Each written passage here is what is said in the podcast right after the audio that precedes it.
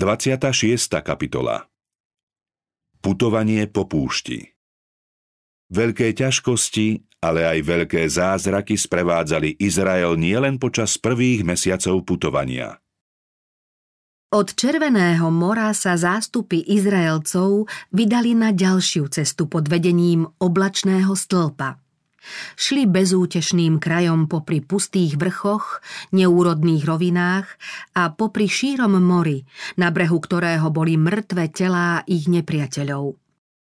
No napriek tomu sa tešili zo získanej slobody a nespokojnosť ich opúšťala. Ani po troch dňoch cesty nemohli však nájsť vodu a jej zásoby sa im celkom vyčerpali.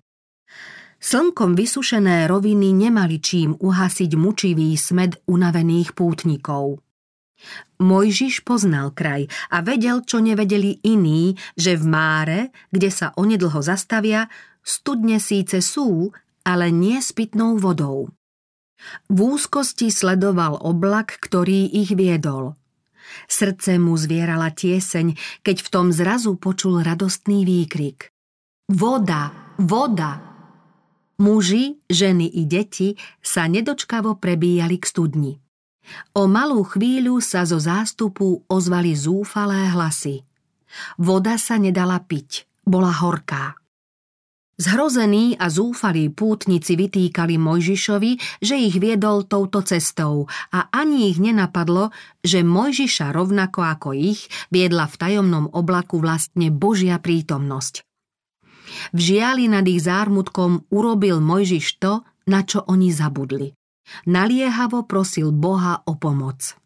Hospodin mu ukázal drevo, on ho hodil do vody a vody osladli. Hospodin dal potom ľudu prostredníctvom Mojžiša zasľúbenie. Ak skutočne budeš poslúchať hlas Hospodina svojho Boha a budeš robiť, čo je v jeho očiach správne, ak poslúchneš jeho prikázania a zachovávať budeš všetky jeho ustanovenia, nejaké choroby, ktoré som dopustil na Egypt, nedopustím na teba, lebo ja, Hospodin, som tvojím lekárom. Z Máry putovali Izraelci k Élimu, kde našli dvanásť vodných prameňov a sedemdesiat paliem. Tam pobudli niekoľko dní a potom sa pohli na púšť Sín, kde sa prvýkrát utáborili odvtedy, čo pred mesiacom odišli z Egypta. Zásoby potravín sa im už takmer minuli a keďže len občas nachádzali riedky porast, nutne im ubúdal aj dobytok. Kde vziať potravu pre toľkých ľudí? Znova začali pochybovať a reptať. Ani poprední starší spomedzi Izraelcov sa neovládli a reptali proti Mojžišovi a Áronovi. Keby sme boli radšej zomreli Hospodinovou rukou v Egypte, keď sme sedávali pri hrncoch mesa, keď sme jedávali chleba do sítosti. Vy ste nás však vyviedli na túto púšť, aby ste hladom na smrť umorili celé toto zhromaždenie. Dosiaľ ešte netrpeli hladom, dosiaľ ho ešte vždy bolo čím ukojiť. No obávali sa budúcnosti. Nevedeli pochopiť, ako môže tento obrovský zástup ľudí prejsť púšťou a prežiť. Trápila ich predstava ich vyhladnutých detí. Hospodin naozaj dovolil, aby ich z nedostatku obživy zovrela tieseň, aby sa celým srdcom obrátili k svojmu vysloboditeľovi. Ak sa v tiesni obrátia na ňo, dá im ďalšie znamenie svojej starostlivej lásky. Sľúbil, že ak ho budú poslúchať, nedopustí na nich nejakú chorobu. Predpokladať za týchto okolností, že by mohli aj s deťmi zomrieť hladom, bolo prejavom hriešnej nedôvery. Boh sľúbil, že im bude Bohom a oni mu budú ľudom, ktorý privedie do veľkej blahobytnej krajiny. Oni však cestou do nej malomyselneli pri každej prekážke. Boh ich zázračne vyviedol z egyptského otroctva, aby ich mohol povzniesť, zušľachtiť a urobiť ozdobou zeme. Mali sa však naučiť prekonávať prekážky a pretrpieť aj nedostatok. Boh ich dvíhal z poníženia, s výhľadom dať im čestné miesto medzi národmi a zveriť im významné a sveté poslanie. Keby mu boli za všetko to, čo pre nich urobil, neochvejne dôverovali, statočne by boli znášali každú nepohodu, nedostatok, ba aj skutočné utrpenie. Oni však neboli ochotní ďalej dôverovať Hospodinovi, kým neuvidia ďalšie dôkazy jeho moci. Už pozabudli na svoju trpkú porobu v Egypte. Zabudli už aj na milosrdenstvo Božej moci, ktoré sa prejavilo pri ich vyslobodení z otroctva. Zabudli na to, ako im boli zachránené deti, keď v Egypte zahynulo všetko prvorodené. Už pozabudli na prejav Božej moci pri Červenom mori. Zabudli už aj na to, že po suchu prešli cez Červené more, kde o chvíľu nepriateľské vojská v snahe podobne prejsť morom našli vodný hrob. Mysleli len na práve prežívané nepríjemnosti a útrapy a namiesto toho, aby volali: Boh kvôli nám urobil veľké veci. Boli sme otrokmi a on z nás urobil veľký národ. Hovorili len o nepríjemnostiach a boli zvedaví, kedy sa tá úmorná púť skončí. Dejiny putovania Izraelcov po púšti sú napísané ako potrebné poučenie do konca času. Záznam o tom, ako Boh s pútnikmi zaobchádzal a ako zázračne im prejavoval svoju moc, keď šli z jedného miesta na druhé, neraz hladný, smedný a unavený, je významným a trvalým poučením pre jeho ľud. Rozmanité skúsenosti Izraelcov boli prípravou na pobyt v ich zasľúbenej vlasti v Kanáne. Boh chce, aby sa jeho ľud aj dnes pokorne a uvážlivo zamýšľal nad skúškami dávneho Izraela, aby sa z toho poučil, ako sa má pripraviť na pobyt v nebeskom Kanáne. Pri uvažovaní o Izraelcoch sa mnohí divia nad ich nedostatkom viery a nad ich reptaním. Nazdávajú sa totiž, že sami by nevedeli byť takí nevďační. Len čo sa však ich viera ocitne v seba menšej skúške, neprejavia o nič viac dôvery a trpezlivosti ako vtedajší Izraelci. V tiesni repcú, že Boh ich skúša. Hoci v prítomnosti majú všetko, čo potrebujú, mnohí mu nevedia zveriť svoju budúcnosť a stále sa len obávajú, aby neschudobneli a aby ich deti nemuseli trpieť biedu. Mnohí žijú v stálom očakávaní toho najhoršieho a svoje ťažkosti zveličujú natoľko, že pre ne nevidia tie premnohé požehnania, za ktoré by mali byť vďační. Životné prekážky by ich predsa mali viesť k Bohu ako jedinému zdroju sily a pomoci. Namiesto toho ich však znepokojujú, znechucujú a odvádzajú od neho. Počíname si správne, ak prejavujeme tak málo viery? Prečo bývame takí nevďační a nedôverčiví? Ježiš je náš priateľ a celé nebo dbá o naše blaho. Svojimi úzkostiami a obavami zarmucujeme Ducha Svätého. Nemali by sme podliehať mučivej a deptajúcej ustarostenosti, ktorá nám v ťažkostiach nijako nepomôže. Nikdy by sme nemali pripustiť taký nedostatok viery v Boha, aby sa nám zmyslom života stala starosť o zajtrajšok, ako by šťastie spočívalo len v pozemských veciach. Boh nechce, aby jeho ľud tiesnili samé starosti. Pán nám však nevraví, že naša životná púť bude bez prekážok. Nesľubuje, že svoj ľud z hriešného a zlého sveta zázračne vytrhne, ale ukazuje nám spoľahlivé útočisko. Trpiacich a strápených volá: Poďte ku mne všetci, ktorí sa namáhate a ste preťažení. Ja vám dám odpočinutie. Zbavte sa bremena úzkosti a svetských starostí, ktoré ste si naložili, a vezmite na seba moje jarmo a učte sa odo mňa, lebo som krotký a pokorný v srdci, a nájdete odpočinutie duši. U Boha nájdeme odpočinok a pokoj. Všetky svoje starosti smieme zložiť na ňo, lebo on sa stará o nás. Apoštol napísal: Hľadte, bratia, aby nikto z vás nemal zlé a neveriace srdce a neodpadol od živého Boha. Pre všetko to, čo Boh kvôli nám vykonal, by naša viera mala byť silná, činorodá a neochvejná.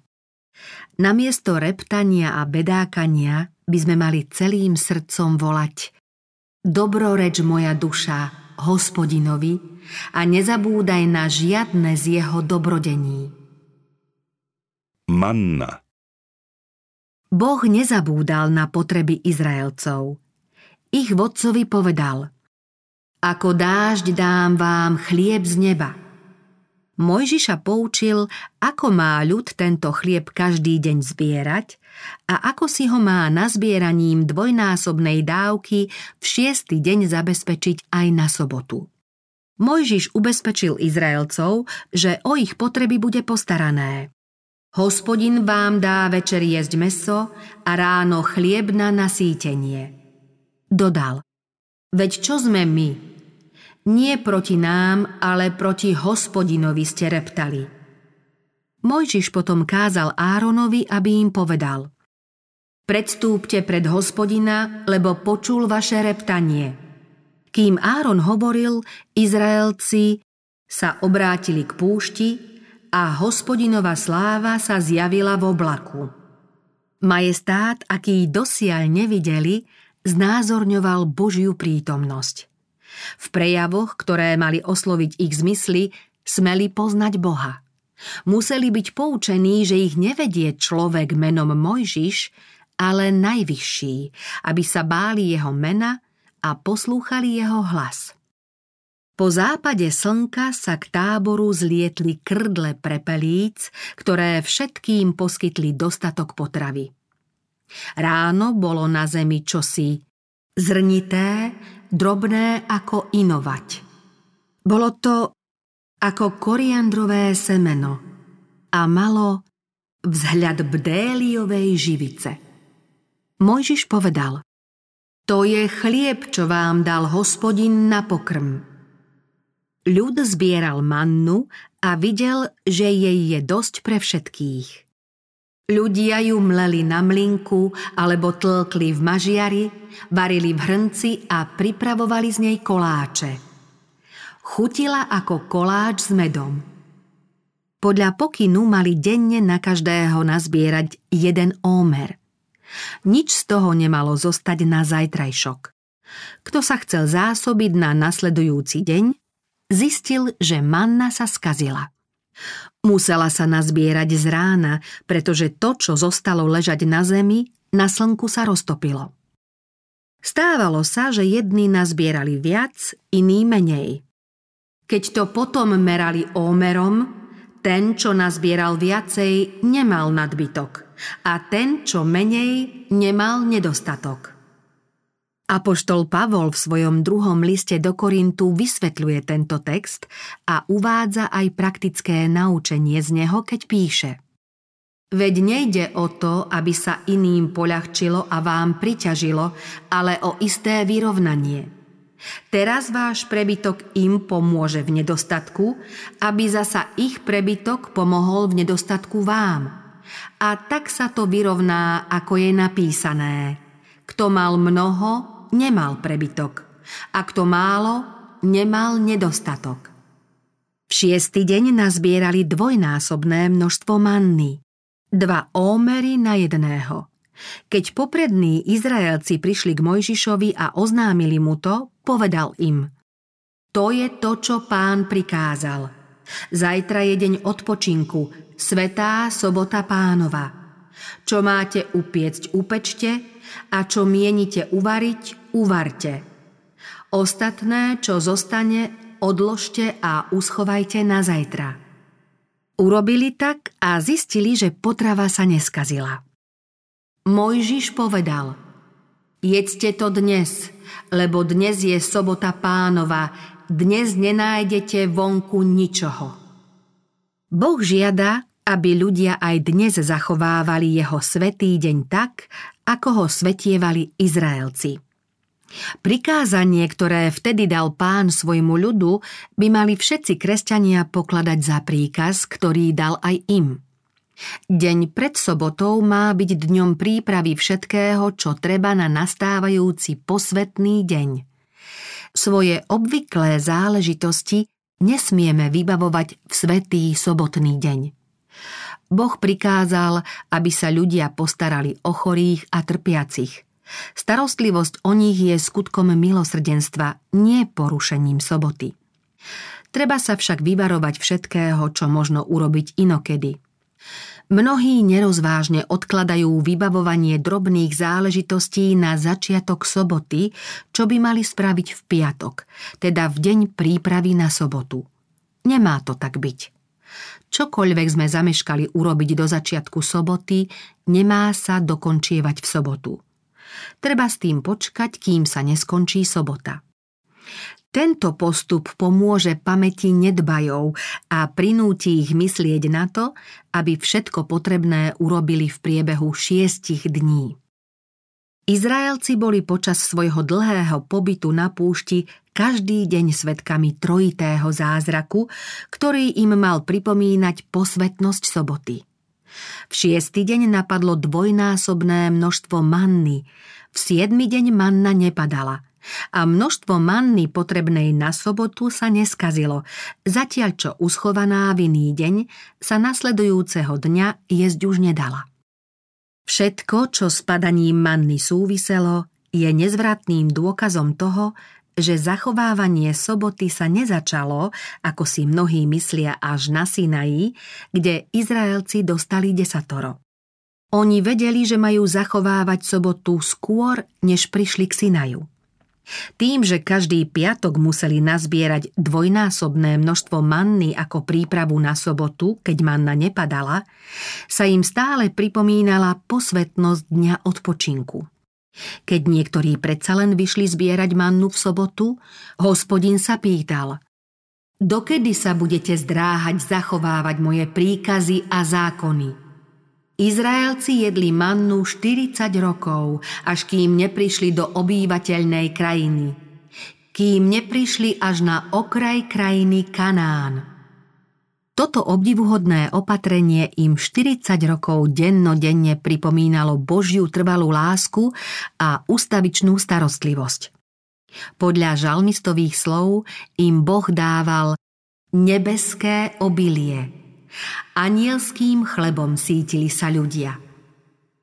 Nebeské obilie ich každodenne presviečalo, že Božie zasľúbenie ich chráni pred núdzou, akoby okolo nich boli polia vlniaceho sa obilia úrodných kanánskych nížin. Nebeská manna, ktorá sítila Izraelcov, predstavuje Krista, ktorý prišiel od Boha, aby svetu dal život. Ježiš povedal: Ja som chlieb života. Vaši otcovia jedli na púšti mannu a pomreli. Toto je ten chlieb, ktorý zostupuje z neba.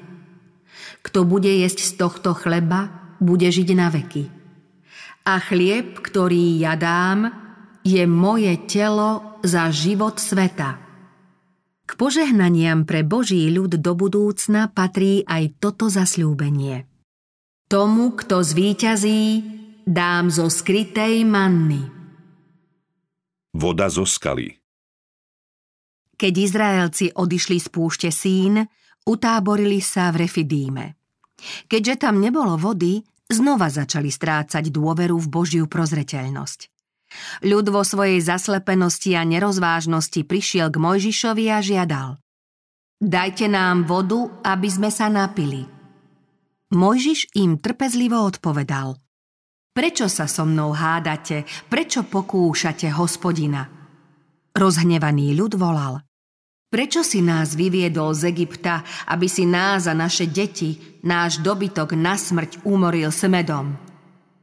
Keď sa im Hospodin tak štedro postaral o potravu, zahambene si spomenuli na svoje predošlé reptanie z nedostatku viery a sľubovali, že v budúcnosti už budú Hospodinovi dôverovať. Na svoj sľub však čoskoro zabudli. a už v prvej skúške viery neobstáli. Oblačný stĺp, ktorý ich viedol, akoby skrýval nejaké desivé tajomstvo. Pýtali sa, kto je vlastne Mojžiš a prečo ich vyviedol z Egypta.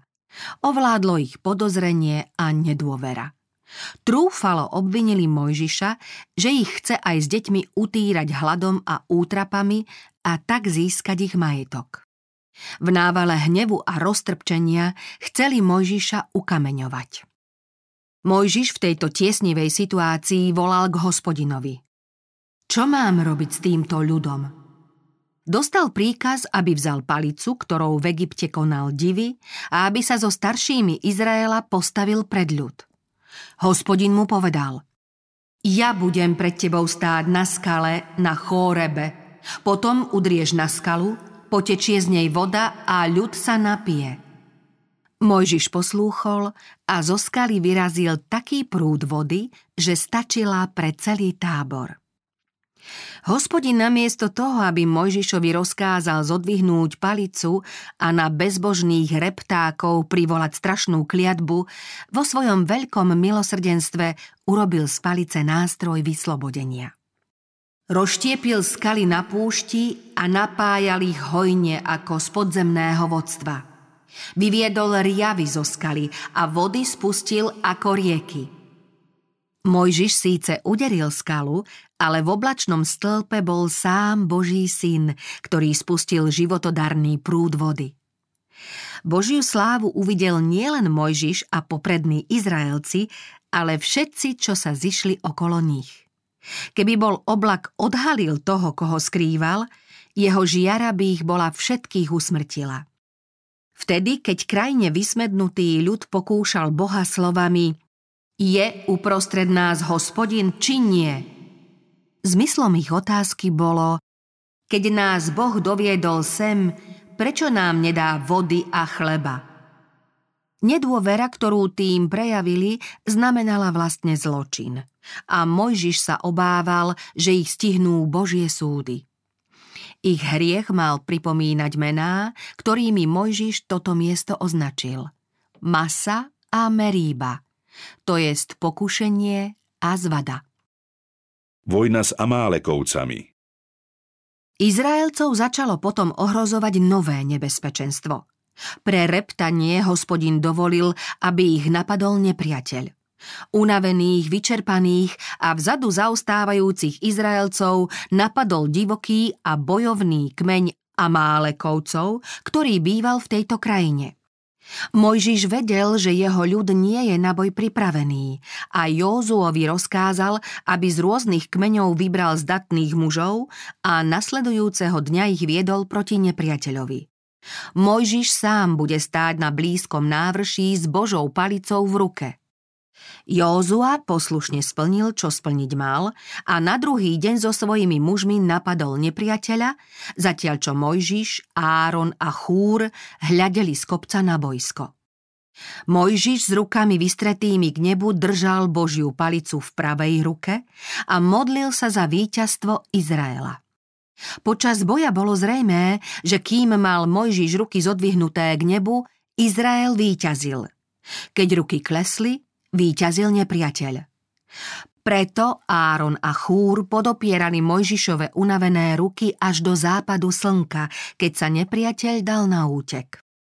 Tým, že Áron a Chúr podopierali Mojžišove ramená, dávali vlastne najavo, že Izraelci sú povinní podporovať v zodpovednom poslaní toho, kto im oznamuje Božie slovo. Rovnako významný bol aj Mojžišov čin, z ktorého mohli pochopiť, že ich osud má v rukách Boh. Keď mu budú dôverovať, bude za nich bojovať a porážať ich nepriateľov.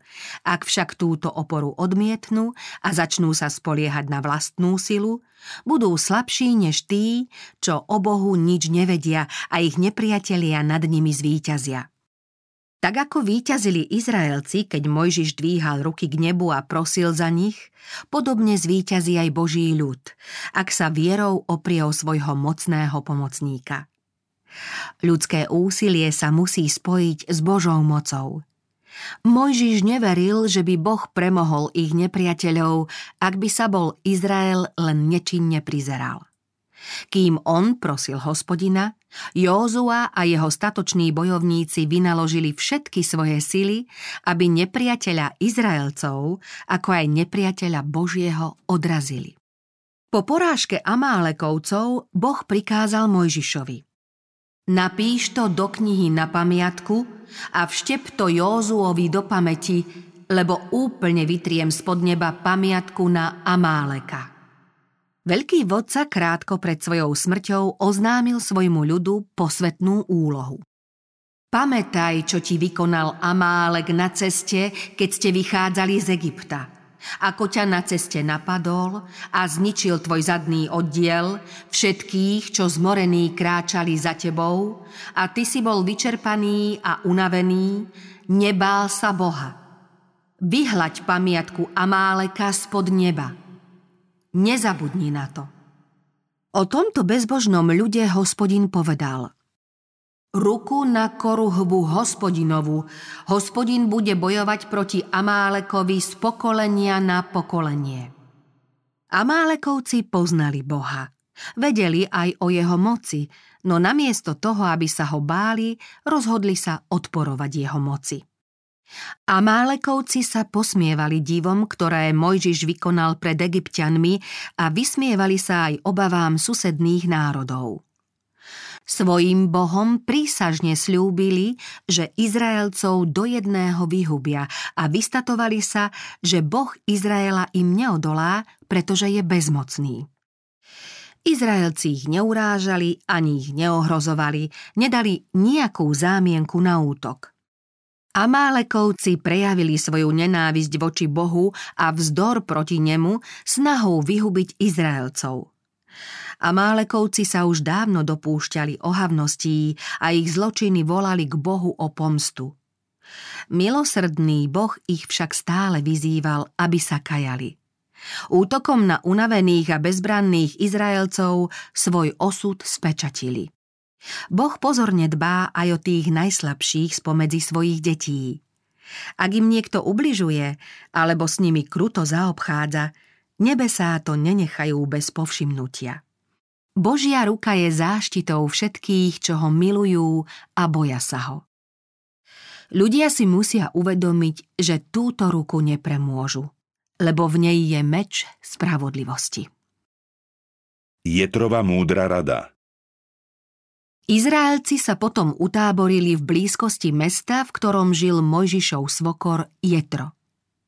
Keď sa Jetro dozvedel o vyslobodení Hebrejcov, šiel ich navštíviť s Mojžišovou ženou a s jeho dvoma synmi. Len čo poslovia Mojžišovi oznámili, že prichádza jeho svokor, Mojžiš ho šiel hneď pozdraviť a po srdečnom zvítaní ho uviedol do svojho stanu. Keď sa Mojžiš odhodlal ísť do Egypta vyslobodiť Izraelcov, svoju rodinu poslal späť domov. Teraz sa teda mohol s nimi znova potešiť. Mojžiš vyrozprával Jetrovi o obdivuhodných skutkoch, ktoré Hospodin v záujme Izraela vykonal. Patriarcha sa potešil a velebil Hospodina. Potom spolu s Mojžišom a staršími predstaviteľmi Izraela spoločne obetovali a na pamiatku Božieho milosrdenstva usporiadali hostinu. Jetro potom zostal medzi nimi v tábore a čoskoro mal možnosť poznať, aké ťažké bremeno dolieha na Mojžiša. Udržať poriadok a disciplínu v tomto veľkom, nevzdelanom a nevychovanom národe bola úloha priam nadľudská. Izraelci síce Mojžiša uznávali ako vodcu a sudcu a hovorili mu nielen o svojich radostiach a bolestiach, ale predkladali mu aj svoje vzájomné spory. Mojžiš ich ochotne vypočul, lebo mal príležitosť, ako sám vravel, poučiť ich. Vyhlasujem Božie ustanovenia a jeho zákony. Jetro mu však povedal: nedobre to robíš, je to priťažké pre teba. Nemôžeš to robiť sám. Poradil Mojžišovi, aby spomedzi ľudu vybral tých, ktorých bude môcť ustanoviť za tisícnikov, stotníkov, pädesiatnikov a desiatnikov. Musia to však byť ľudia schopní, bohabojní, muži verní, ktorí nenávidia úplatky. Tí budú rozsudzovať všetky ľahšie spory, zatiaľ čo najťažšie a najzávažnejšie prípady bude riešiť Mojžiš. Jetro dodal: Tí zastupuj ľud pred Bohom. Ty prednášaj ich spory Bohu, upozorňuj ich na ustanovenia i na zákony a oboznamuj ich s cestou, po ktorej majú ísť, i s činmi, ktoré majú konať. Mojžiš svokrovú radu prijal. Veľmi mu pomohla v práci a prispela k zavedeniu lepšieho poriadku vo vzájomných vzťahoch medzi ľuďmi. Hospodin preukázal Mojžišovi veľkú poctu a prostredníctvom neho konal divy. To, že ho Boh povolal za učiteľa Božieho ľudu, Mojžiša neviedlo k záveru, že sám nepotrebuje poučenie. Vyvolený vodca Izraela ochotne vypočul rady zbožného midiánskeho kniežaťa a jeho plán prijal ako múdre opatrenie. Z Refidíma šli Izraelci ďalej pod vedením oblačného stĺpa. Cesta ich viedla popri vyprahnutých rovinách, cez strmé svahy a skalné rokliny. V piesočnatej púšti neraz vídali pred sebou strmé bralá ako mohutné hradby. Zdalo sa im, že im stoja priam v ceste a znemožňujú ďalší pochod. Len čo však prišli bližšie, zistili, že hradba je tu i tam prelomená a za ňou sa rozprestiera ďalšia rovina. Práve prechádzali jedným z hlbokých priesmykov, ktorý na nich zapôsobil veľkolepým a mohutným dojmom. Medzi skalnými útesmi, čo sa dvíhali z oboch strán do výšky desiatok, ak nie aj stovák metrov, a kam len oko dohliadlo, vinul sa dlhý prúd Izraelcov s ich stádami.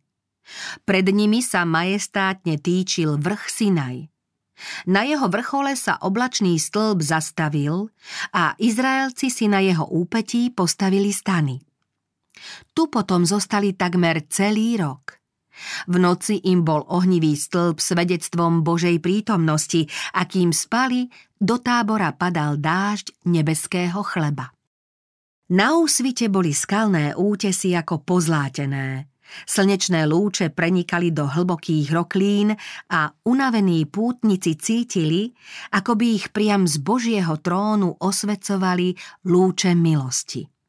Mohutné, rozčesnuté skaly na okolí im svojou osamelosťou a mohutnosťou boli svedkami odvekého trvania a večného majestátu. Srdce im rozochvieval pocit vznešenosti a posvetnej bázne.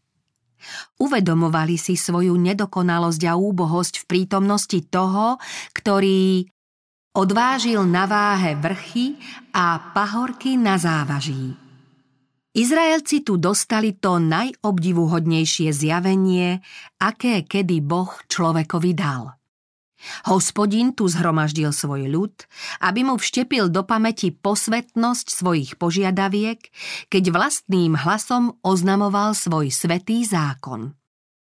Izraelci mali zažiť významné a podstatné zmeny, pretože zotročujúca poroba a dlhoročný vplyv modlárstva zanechali stopy nielen v ich zvyklostiach, ale aj v ich povahe. Boh ich chcel povzniesť na vyššiu mravnú úroveň tým, že im dal poznať samého seba.